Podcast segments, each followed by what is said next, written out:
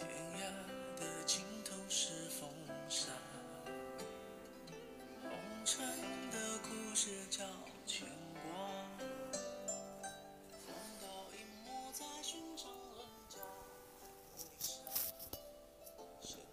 在今天这期节目的开始啊，呃，我忽然想问大家一个问题：就我们平时生活中会遇到很多的事情，我不知道大家是怎么看一个问题，就是过程和结果到底哪一个更加重要？我知道很多人会回答啊，呃，过程重要，结果也重要。我希望有好的过程。加一个好的结果，有有些人也会说啊，嗯，人生没有那么多完美。如果让我选的话，我宁可选一个，呃，不是那么最好的过程，但是我想要一个好的结果。也也有些人会说啊，那个呃，结果不重要，关键是过程。为什么今天在节目的开始，我忽然抛出了这个话题啊？因为这个关系到我们怎么怎么去看待昨天晚上这场比赛。在昨天比赛的这个九十分钟，我一直在拓东体育场的现场，我这个前后的呃心情是有变化的。其实，在比赛刚开始之前啊，我当时是有点担心的，因为新的教练，不管怎么说啊，也是新的教练。然后我们之前这这几场比赛的表现，大家看到了啊，上一场输给了乌兹别克。再上一场，我们输给了叙利亚，两连败的球队。你首先你有点担心，万一这个比赛开始我们再出现很多被动，然后，呃，在一下出现一个不好的一个开局，或者那个就像因为大家都知道，在昆明我们中国队踢的比赛之前的历史上，呃，都是开局不是那么好，但最后出上演了个大逆转，包括二零零一年对印尼，包括。呃，上次对新加坡也是这样的啊，这是一种担心。但是比赛开始之后，很快我们发现啊，中国队他们对这场比赛的准备是非常到位的，而且里皮的调教是也是非常准确，所以国家队在开场以后很快进入了状态，而且控制了比赛。我们昨天看到了上半场，当时中国队的控球率是将近百分之七十，这个在这次。二十强赛到现在是，呃，十二强赛到现在为止是非常罕见的一个控球率。在这个过程中啊，我当时我就我就我就告诉大家我在现场的心情。当时我心情转到另外一种方向，什么时候进球？当时我们在现场的感觉就是进球就是迟早的事情，因为所有的足球比赛都是这样嘛，一方把把这个局面控制住，然后不断的创造机会。而且我们知道啊，那个虽然说有些人说迷信，说那个打中横梁、打中门柱的球队，最后往往是不一定赢球。但是，我觉得这就说明你已经在离球门、离进球这个结果已经非常非常的近了。不断的敲中横梁、打中门柱，然后到了下半场啊，到最后的心情，呃，又是另外一种。随着比赛时间一点点接近于最后的比。最后的九十分钟，而且我们当时呃通过手机网络也知道，韩国那边韩国已经那个呃二比一赢了呃那个乌兹别克，因为韩国是在主场嘛，他比赛是比较呃比较早一点开始的，好像啊差不多比我们比赛提前。当时我们就很清楚一点啊，就是说随着比赛越来越接近九十分钟结束，中国队只要没有拿下这个呃卡塔尔没有进球的话，那等于是。呃，仅存的那点希望，就是我们说仅存的，我们当时觉得还比较那个可以去搏一下的，就是进军的俄罗斯世界杯的这种希望也没了，对吗？所以当时在最后啊，我一想起那句熟悉的话，就是留给中国队的时间不多了。不管中国队的教练是里皮也好，是谁也好，又一次走进了这个宿命，就是留给我们的时间不多了。昨天，昨天这样的啊，昨天我在现场，这个比赛的场面，我们待会儿会说，中国队一定是取得了很大的进步，比前面几场比赛一定是踢得好了很多，对吗？但是毕竟有一点啊，我们在现场，我到最后我们觉得我们是开心不起来的，在现场的感觉，那种感觉很怪，毕竟你你昨天晚上这个结果意味着我们，呃，所有的仅存当时的希望，差不多又没了。呃，在这次十二十十二强赛前啊，当时我做了一个判断，我当时跟大家说，这个十二强赛的赛制是一个你很难你很难死的一个赛制，就是你你你这种理论上的希望会持续很久。就算昨天晚上我们没有赢，我们平了，但是你你去看我们我们今天的机场也呃那个碰到球迷啊，有个是那个那个球迷也跟我我们在聊天，当时我也在跟他说，我说你看，我当时是说这观点，但是现在。我们依然啊，我们其实现在大家都知道，我们进军俄罗斯肯定是没希望。但是理论上的希望，它居然还在存在着。但这种这种存在，其实会让你觉得挺痛苦的，你知道吧？因为你知道自己已经没有没有这种可能性去搏这个什么俄罗斯的希望，但是它还让你继续活着。因为我们现在算嘛，还有五场球，对吧？还有十五分，意味着什么啊？意味着中国队。他只要跟这个第三名之间的差距，他他只要是他这个，比如说比赛的场次，他比如说比赛还有三场，我跟第三名之间的差距，他还是理论上还是有这种希望的话，那么他等于是就没彻底死透，你知道吗？但事实上，昨天晚上这个比赛一打平，我们都很清楚，已经没有希望了，就是俄罗斯世界杯啊，等于是已经再见了。所以这种感觉很怪，你一方面觉得中国队踢的真的不错。但另一方面，你又得接受这个结果，对吗？所以我才会今天节目开始会跟大家讨论这个问题：过程和结果到底哪个重要？让你选，你会选哪个？我我以前一个朋友啊，他是那个呃，他是那个呃，好像当时他是国际米兰吧哪个队的球迷。他说，他说他的梦想就是哪一天看到一支不被看好的国际米兰队，凭借一个争议的进球，一个争议哪怕争议的判罚。最终拿到了一个冠军，虽然说这个过程啊，让一般人觉得说你们赢的不呃不是那么呃大气，不是那么完美，但是他觉得对于球迷来说，他如果他是个死忠来说，我要的就是结果，对吗？就只要是你在体育竞赛的公平竞赛的范围内，你取得了比赛的胜利，不管你是赢的怎么样赢的，对吧？你是全场比赛啊，你你可能就两脚射门。被对方压着打，或者你怎么怎么样，但最后你结果往往是会让他认为我会我会让自己幸福很久，而不是仅仅是一个过程，你说对吗？所以昨天晚上这个，首先我给大家描述我们的心情嘛，因为我今天看到呃很多人在讨论这个比赛，很多球迷在网上问我的感觉怎么样，我是觉得比较难形容的，你知道吗？终极来说，我觉得呃你你现在我们只能说一点啊。我今天昨天看了以后，首先我们要说一点，就是这个进步非常明显，很多方面大家都看到了。首先，里皮把中国队他带回到一个正常的一个踢球的状态，对吧？你主场面对一个球队要拿三分，你应该表现出怎么样的一个状态？他至少做到了。你看队员从头到尾就像打了鸡血一样，对吗？我们其实之前还担心他们在高原待了这么。呃，这么两个星期到底是不是很适应？而且他们在联赛结束后，带着联赛结束的疲劳去打这个比赛，你看，但后来你我们看中国队员从头到尾就跟打了鸡血一样，包括助攻了无数次的姜志鹏，呃，最后我们其实我在场上其实注意到了啊，他最后开始有点拉自己的腿，他其实有点点小小的有点抽筋了，但是他至少他坚持到了比赛最后结束，对吧？而且你看。呃，包括曹，包括曹云定，赛后我在那个混合区碰到曹云定，我我也跟他祝贺了一下，我说确实第一第一场代表国家队的比赛啊，呃，那个表现不错。但是他当时跟我，他当时很冷静。我觉得今天啊，我我有一说一啊，我觉得今天咱们咱们呃媒体也好，球迷也好，呃，不要过度的呃呃，我觉得啊，不要过度的把这呃呃最后的曹云定上场这三十分钟去过度的解读。其实我觉得曹云定昨天跟我聊的时候，他自己是很冷静的，他很清楚这不是他最好的状态。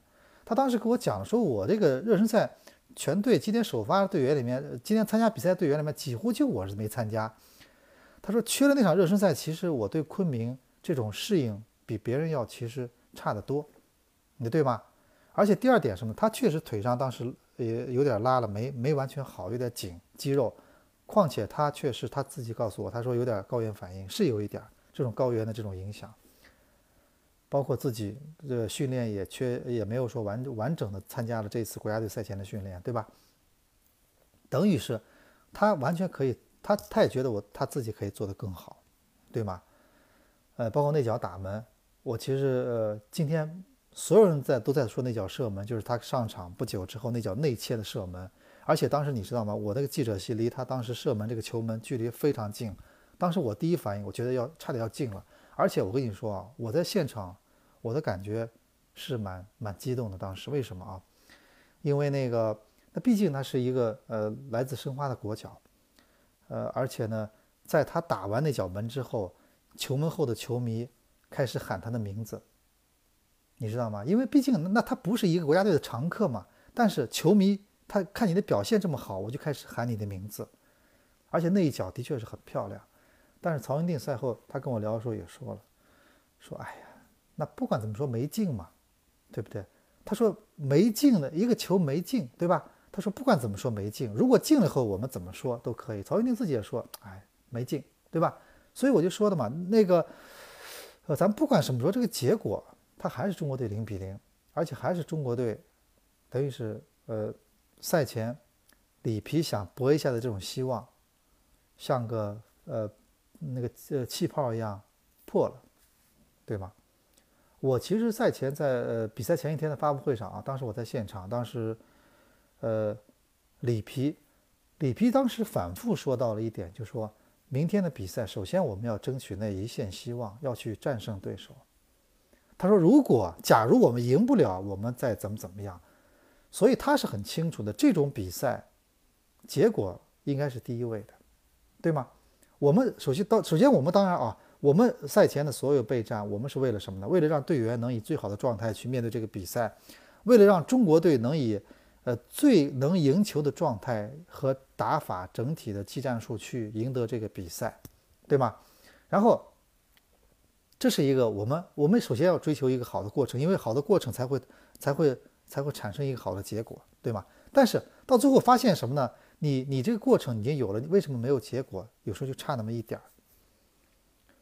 呃，昨天晚上其实我写了那个呃，我当时写了一篇那个评论啊，当时我是发现一个数字。就是我们昨天晚上总在很多人总在提昨天晚上这场比赛，咱们中国队有多少嗯机会，然后打中了横梁，然后打中了门柱。但是我们忽略了一个事实什么呢？在这之前，我昨天特意查了一下啊，中国队已经连续三百七十四分钟吧，连续不进球，对吧？在我们这个小组里啊，虽然我们现在有两个进球，我们第一场打韩国，我们客场进两个球，但是。在这个小组里面，我们连续不进球的时间，中国队是最长的，就进球荒，中国队是最长。你想想看，三百七十四分钟，相当于，呃，整整那个五场比赛，加上第一场比赛的最后十几分钟，中国队没有进球，你你怎么去给自己争取一个出线的希望呢？就这个问题，我觉得啊，你你里皮可以呃指引你们，可以让你帮助你们。怎么样把这个比赛掌控好？怎么样可以让这个比赛，呃，那个就是呃那个打出你的特点？但是他他帮他无法去代替你射门，你知道吗？射门这个要你自己去完成的。而中国队在这个环节上，昨天我们只能说我们呃运气不好也好，我们自己发挥不好也好，我们在这个问题上我们我们没有解决。就这个问题最终没有解决，导致了我们没有拿到可能救命的这个三分，对吗？而且我我一直觉得啊，我我觉得呢，因为呃，今天我相信听到各位听到我节目的时候，可能咱们这一天里面已经呃呃已经看了很多对中国队的褒扬和那个对里皮的这个称赞。我这个话我待会儿会会说，但是我现在我就不说这个了，对吧？我想我想说的还是什么呢？就是说。咱们，咱们还是要认清楚，还是要冷静，知道我们到底现在缺什么，而不要说过度的去，去，去，去，去这么去去说这么一场零比零的比赛。我我我给举个例子，大家就觉得啊，我们举这么个例子嘛。昨天晚上同样是昨天晚上的十二强赛，韩国在上半场呃零比一主场落后的情况下，韩国也是生死战。韩国这场比赛前是第三名，他是九分，呃，我看几分。是几分？是七分还是九分？我我我我七分应该是七分，他那个他他是七分，对他来说也是场生死战。他如果输球的话，他可能主教练要下课，对吗？他昨天你看他，你说他运气他他也不好吧？他他开场他他好像先是落后了啊，然后最后呢连扳两个，包括第二个球进球的时间也挺晚的，然后把比赛完成了个大逆转，而且让自己回到了这个第二名的位置。第二名是一个可以直接出线的位置，大家记住啊，第三名要打附加赛。所以韩国在二零一六年最后这个十二强赛告一段落，第一阶段告一段落的时候，他把他让自己回到了小组的第二名。一个直接出现的顺位，那你说啊，如果要是我们像我们昨天解读这个零比零这种解读方法，那昨天韩韩国这场胜利是不是要用八个板来报道呢？那多么一多么一场振奋人心的胜利，对小组这么强的乌兹别克斯坦，然后一场逆转，你要知道啊，逆转的胜利是球迷是最嗨的，对不对？那你说他们是不是要把这个球队要要？要捧到什么地步去呢？所以这么回过头，你就你就你就你就认清楚了。我们我们我们只能说，我们太渴望中国队有好的表现了，我们太渴望一场胜利了。然后一场零比零，可能都让我们忘了，其实我们在昨天晚上，我们已经告别俄罗斯了。我们上次告别过一次，我们又告别了一次，只能这么说，对吗？而且我现在在想啊。我我我呢，就是昨天在机场，今天有个球迷过来跟我拍照片的时候，那个他穿着一件中国队的 N N 九八的外套，一件那个红色的外套，然后他过来跟我合合影的时候，还问了一句，说那个呃下一场比赛到底在哪里进行？我觉得他可能可能还会还会去看，但是我忽然我忽然心里在想，我说我们下场去看的时候，我们下场三月份是不是对韩国主场啊？好像应该是主场对韩国，我们的心情会很怪。为什么呢？因为这个回到了当年的轮回，就是对手要跟你搏命的。为什么呢？韩国要跟你搏命的意思是，因为你对他来说他三分，因为你这块肉放在他面前，对他来说吃下去就拿到了三分，他要用这三分跟乌兹别克、跟伊朗去争这个小组出线。但是你要记住，你跟他之间已经不存在竞争。所以我就就三月份的比赛，我就觉得很尴尬，就是对方肯定会很认真，你不用担心，因为对方现在要拿三分去跟韩国、去跟伊朗、去跟乌兹别克争这个小组小小组出线，但是你的角色就很尴尬，你跟他搏命到底为了什么，对吧？就你跟他去下礼拜下个明年三月份，你跟韩国去去投入去打这场比赛，你是为了什么？对吗？我觉得首先我们呃很多人说为了锻炼，为了锻炼队伍，为了锻炼队伍，那你用那你是不是要用年轻人？那一那你那你那你现在看，昨天我们正表现最好的还是郑智，对吧？大家你看昨天场上表现最好的，我觉得昨天郑智在场上表现的非常好，作用非常明显。但问题是我们都知道，下届世界杯郑智还能打吗？不能了吧？所以这个问题啊，就是说。昨天的心情呢，我就我只是告诉大家，我们我这人比较实在嘛，对吧？我说实话，我的心情就呃比较特殊。我宁可啊，昨天我我你让我我昨天去去那个去昆明之前，我在想，我说我宁可看到一场不是那么特别精彩的比赛，但是中国队赢球，这就够了，对吧？就像你看今年很多联赛，很多那个比如说呃上海球迷也好，呃那个球迷也好，看到很多比赛，其实他主队踢的并不漂亮。他其实很被动，但是最后让他刻骨铭心的什么呢？因为我们赢了，因为第一次战胜了某个球队，比如说上海申花队今年第一次战胜了广州恒大。那场比赛其实我们都知道，后面场面非常被动，那那就是因为呃之前马丁斯进了球了，后来李帅李帅顶住了，然后后来赢了，赢了就赢了，不是很重要吗？你会你会记住比赛中很多。很多其他的场面或者怎么样，你不会记得，你你只觉得你只觉得最重要就是赢了。还有客场对山东的比赛，也是完成了一次历史的突破。那场比赛其实场面也也不是很主动吧，但是赢了很重要，对吗？因为赢了嘛。呃，所以就说，哎，怎么说呢？是？就是说，咱们呃昨天我已经写了文章了，分析了啊。那个呃，为什么在这个问题上我们还是没有在这么重要的比赛里，昨天这场必须要赢的比赛里，我们赢赢下来呢？我当时说了，我们三百七十四分钟零进零进球。里皮可以让中国队啊变得像一个球队一样，正常球队一样去比赛，但是这个问题他解决不了。我们昨天开玩笑说，里皮一回回头看他的替补席上，没有埃尔克森，没有高拉特，没有邓巴巴，没有这些中超联赛的这些超级射手，那怎么办？对吧？我们我们我们刚跟大家说了，我说那个呃呃，昨天立刻有球迷给我发了一个那个发了一个资料，他说啊，他说他查了一下，发现九七年那支国家队，虽然当时的教练齐武生真的是呃肯定跟里皮不好比的啊，呃，但是那届国家队十强赛可以做到每场比赛进球，就是怎么说，就是你再怎么地，我的攻击力始终保持一个足够的效率。每场比赛我可以进球，不管我踢的被动也好，主动也好，我可以进球，我就有这个能力，你知道吗？所以我在想这个问题啊。昨天我们呃运气，我们无锡打打中一个横梁，包括一开始打中一个门柱，但是我们有想过，就是说我们联赛里面，我一直说一个问题就是什么呢？我们联赛里面的确是在那些，特别是在那些压力巨大的比赛中，生死战中，你注你注意看，能顶住压力的，很多时候就是外援。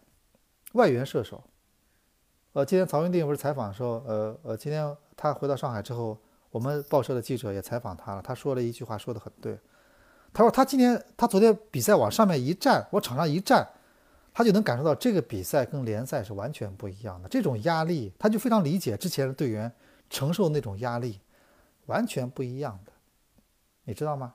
这是完全不一样的，所以就说我我们我们在发现什么啊？广州恒大夺得了两次亚冠冠军，然后最后夺冠的比赛都是在他们主场。你大家我不知道各位是不是记得，最后在那种压力的比赛中为恒大进球的都是外援埃尔克森。一三年在主场啊，埃尔克森、穆里奇传传球，埃埃尔克森打进一个很漂亮的球，到最后对方的德阳把比分扳平。但是不管怎么说，那个那场球他们恒大还是。在主场夺冠，然后就是呃一五年的那个亚冠冠军，各位肯定也记得，同样是埃尔克森上场以后完成了一个完成了一个绝杀，然后球队再次拿到了亚冠冠军。这就叫有压力的，必须要赢的比赛，机会往往就那么一那么几次，稍纵即逝，可能你抓住了就是你是冠军，你抓不住输了也没什么好说的。这种时候可能进球的就是老外。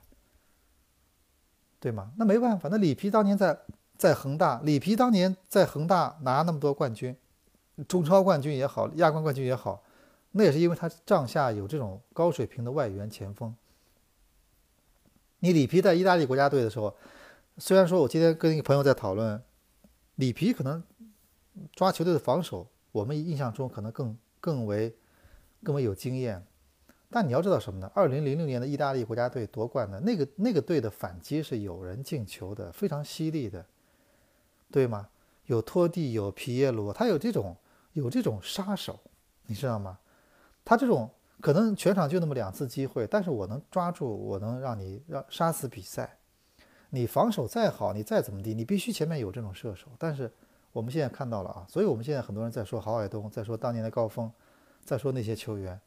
那些球员其实他们，他们具备了这种心脏，然后在这种时刻去完成这种绝杀，对吗？所以我们就在说啊，那个昨天我我看了比赛，我就感觉国家队踢的真的相当不错。我在现场的时候，我当时一度认为这个比赛那肯定你肯定要赢球嘛，因为我们看平时看中超，我们都知道，你球队包括看一些联赛，你你占据了这么大的主动，压着对方，然后。那你那那你只要你把握好机会，那你那你进球赢球不就迟早的事情吗？但是很可惜，我们昨天看不到看不到进球，而且我当时说了，不是光是昨天啊，三百七十四分钟零进球，对吗？呃，所以我们就说啊，这个昨天的心情是比较复杂的。一方面觉得里皮确实给国家队带来很多很多战术层面的信心层面的一些进步改观，非常明显。你看昨天有几个队员表现非常好，你看郑智回来拿球接球，中场那种串串联，包括他们传球的速率也在加快。第二个，你看张琳芃，昨天张琳芃其实昨天是他之前的国家队的比赛，他其实发挥不是特别好，但是昨天他他发挥超发挥的是真的是上能上能下，非常好。还有我们说这个呃守门员严俊林，第一次代表国家队打十二强赛啊，因为咱们知道十二强赛从九月份开始到现在，严俊林其实没有没有做过首发，但是昨天你看至少我没有出现失误，对不对？我没有出现什么问题，经受了考验。还有我们说这个。呃，有些队员，比如说那个姜志鹏，那个昨天也是发挥的，上下助攻也是非常积极，相当不错。包括我们说曹云定上去之后啊，呃，第一脚其实第一脚是最好的机会，为什么呢？后来我们也在聊，上去曹云定的第一下其实是最容易得分的，为什么啊？第一下、第二下为啥呢？因为对手当时对他不了解，对手一定不会去研究一个这次最新入选国家队，包括热身赛都没有参加的一个球员。他不会去特别研究你的，你不像吴磊，当年韩韩国队那个主教练啊，他在第一场对中国队比赛前，他特意飞到了上海去看那场亚冠，就是全美现代的比赛和上海上港的，他其实目的就是要研究吴磊，对他到现场去看你，研究你，他把你的跑动、你的特点、你的弱点、优点，我全部都都很清楚了。所以，吴磊为什么现在发挥空间越来越小呢？很难像俱乐部那样的，因为一方面他自己可能。呃，没调整的最好。还有就是，对手对他研究是非常透的，对吗？对手肯定知道你是国家队的主要，你在联赛里面进那么多球，你是中国队的主要的前锋，我肯定要研究你，对吗？而且我们看到郜林，郜林最后上去的时候，我觉得郜林因为在这个恒大啊，今年可能打边上了，什么都比较多了。咱们现在中国球员就是全部变成了抬钢琴的，然后中间的最后完成致命一击的任务，往往都交给了外援，所以这种。这种昨天其实我看了一个，大家注意看李毅赛后的一个采访，说的说的其实很对，在联赛里面你都没有习惯于去做的事情，你现在在在这种比赛里面，你忽然让我去做这种事情，我不可能一下会做的非常让你满意的，对吧？啊，当然有些人也说了嘛，有些球迷也在跟我说了，我我不认为他们是抬杠啊，他们也在说了，说那个，呃，以前外援。中中超没没买大牌外援的时候，也没见中国队在那个是在外围赛里面那个进球踢得这么好呀，对吧？也没见怎么样。但是我们看到有一点啊，一方面，现在的确外援呢，球队对外援的依赖越来越强；另外一方面呢，我们还要说到那个根本的问题，就是中国球员现在呢，这个呃，确实由于我们青训前面两年的不作为，所以我们。我们有特点、有能力、特别优秀的球员真的是越来越少，就是关键时候能站出来的，像当年的那种球员，他真的越来越少。你说对吧？你说我我其实昨天我们在现场有些有几个比较资深的记者，我们也在回忆，我们说零一年十强赛里是小组赛的时候，我们在昆明打场印尼，后来我们下半场那个打的简直是不但有场面，有那么多的进球，而且是各种。边中组合、中路渗透，然后各种各种样的什么，就是什么样进球都有。昨天那个谢辉在呃在在拓东的看台上，他陪那个博阿斯来看那个球，他肯定是来了解中超的一些球员啊，呃了解中超最好办法，那当然是来看国家队的一场这这样的比赛。我觉得博阿斯昨天，呃有很多人在说段子是来看什么呃内援的，我觉得不可能的，我觉得他不会这样的，他就是来了解中国足球。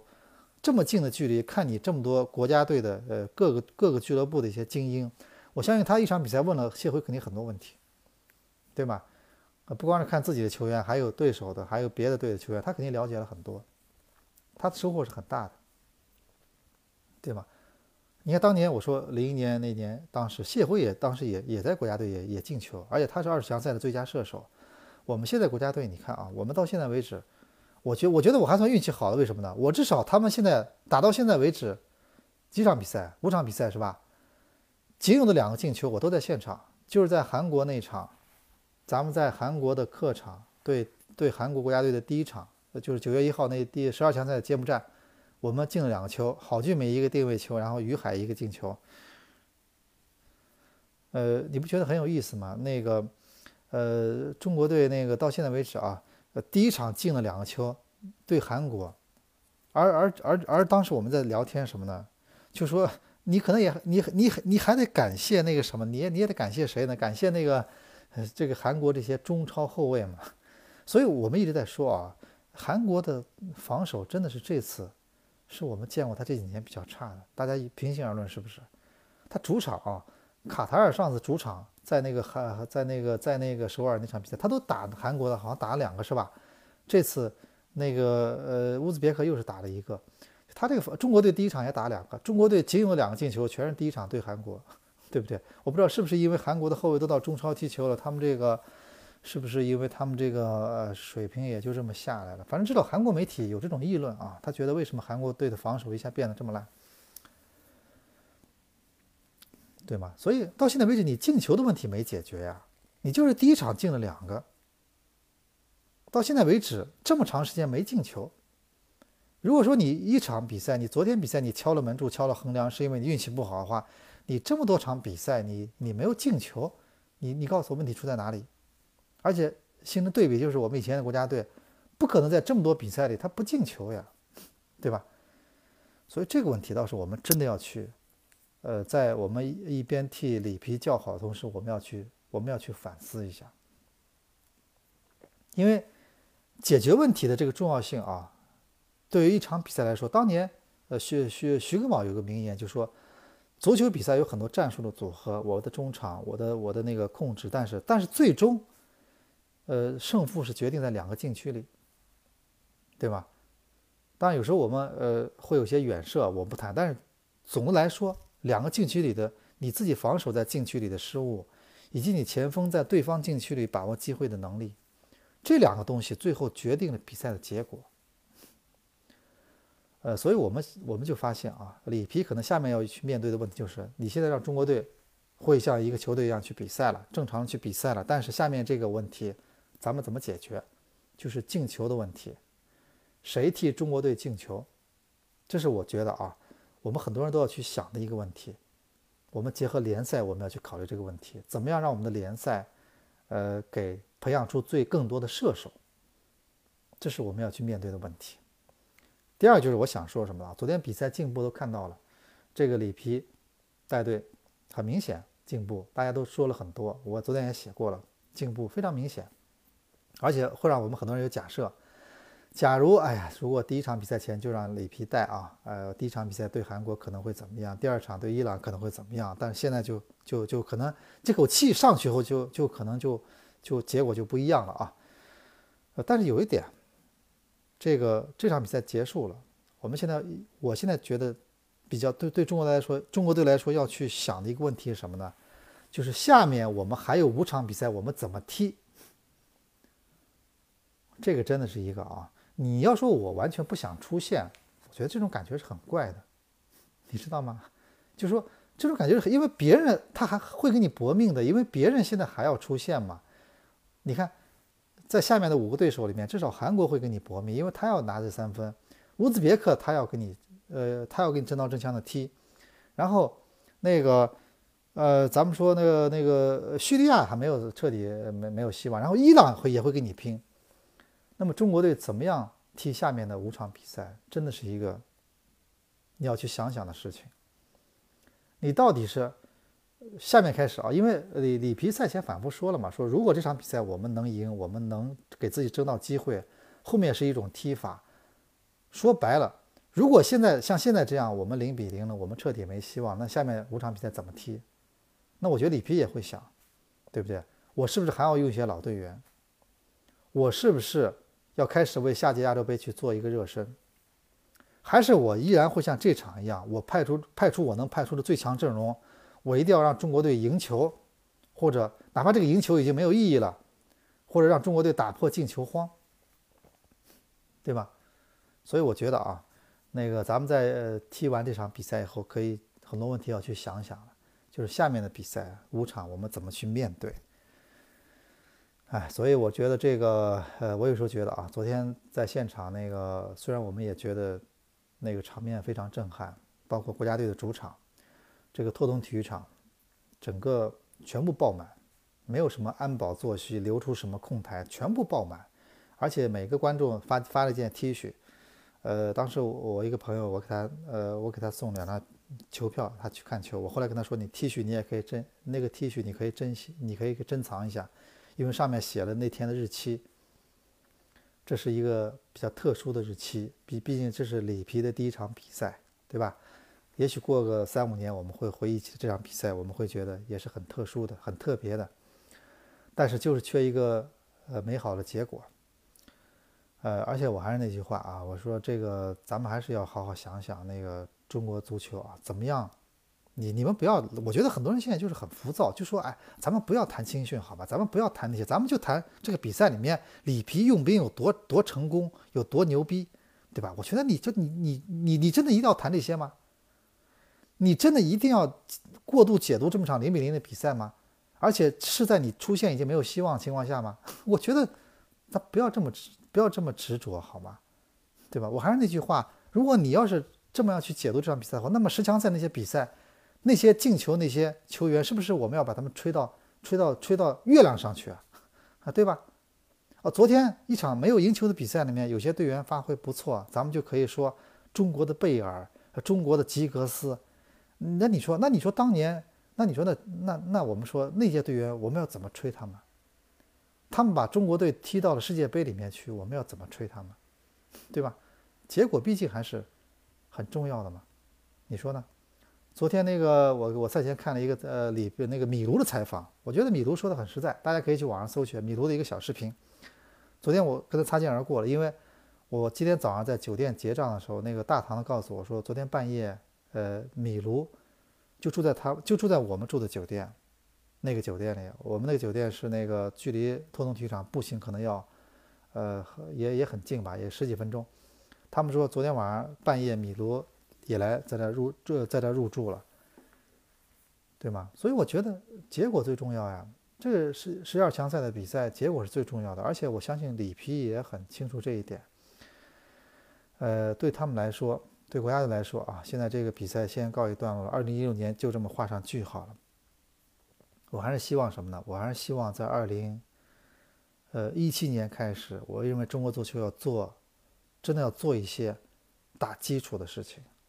做一些，呃，很多年之后，我们能觉得，哦，当时幸亏你那么做了，所以才有了今天的事情，对吗？呃，我们不要老是什么呢？就到了最后，我们已经出，已经到了这种格局，然后我们再去说啊，我们请来一个教练，让我们觉得心里踏实了。比如说昨天，呃呃，里皮，很多人就说他的目的就是为了向我们证明一下，中国不是教练不行，而是到底是教练行还是球员不行？到底是我们是为什么上不去，对吧？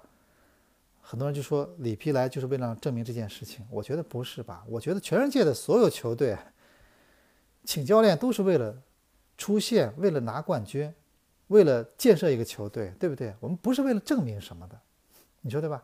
咱不要去这么纠结啊，不要为了证明什么，对吗？呃，所以我们觉得二零一六年中国足球就这么就这么结束了。我们希望二零一七年，希望那个。当然还有两场足协杯的比赛还没有结束啊，还有很多悬念，比如说亚冠新的规则。但是在国家队层面，我希望呃国家队在接下来的五场比赛里能给我们一些呃那个新的一些面貌啊。今天呃昨天的比赛已经有了好的过程，下一次比赛希望有个好的结果。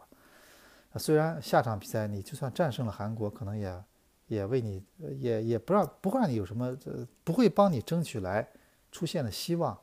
但是呢，呃，我们也可以至少让自己多一份信心，对吧？而我还是那句话啊，我还是希望呢，我们要做一些，还是多做一些呃打基础的事情，对吧？而不是仅仅把所有的呃希望、命运都寄托寄寄托在一个教练身上。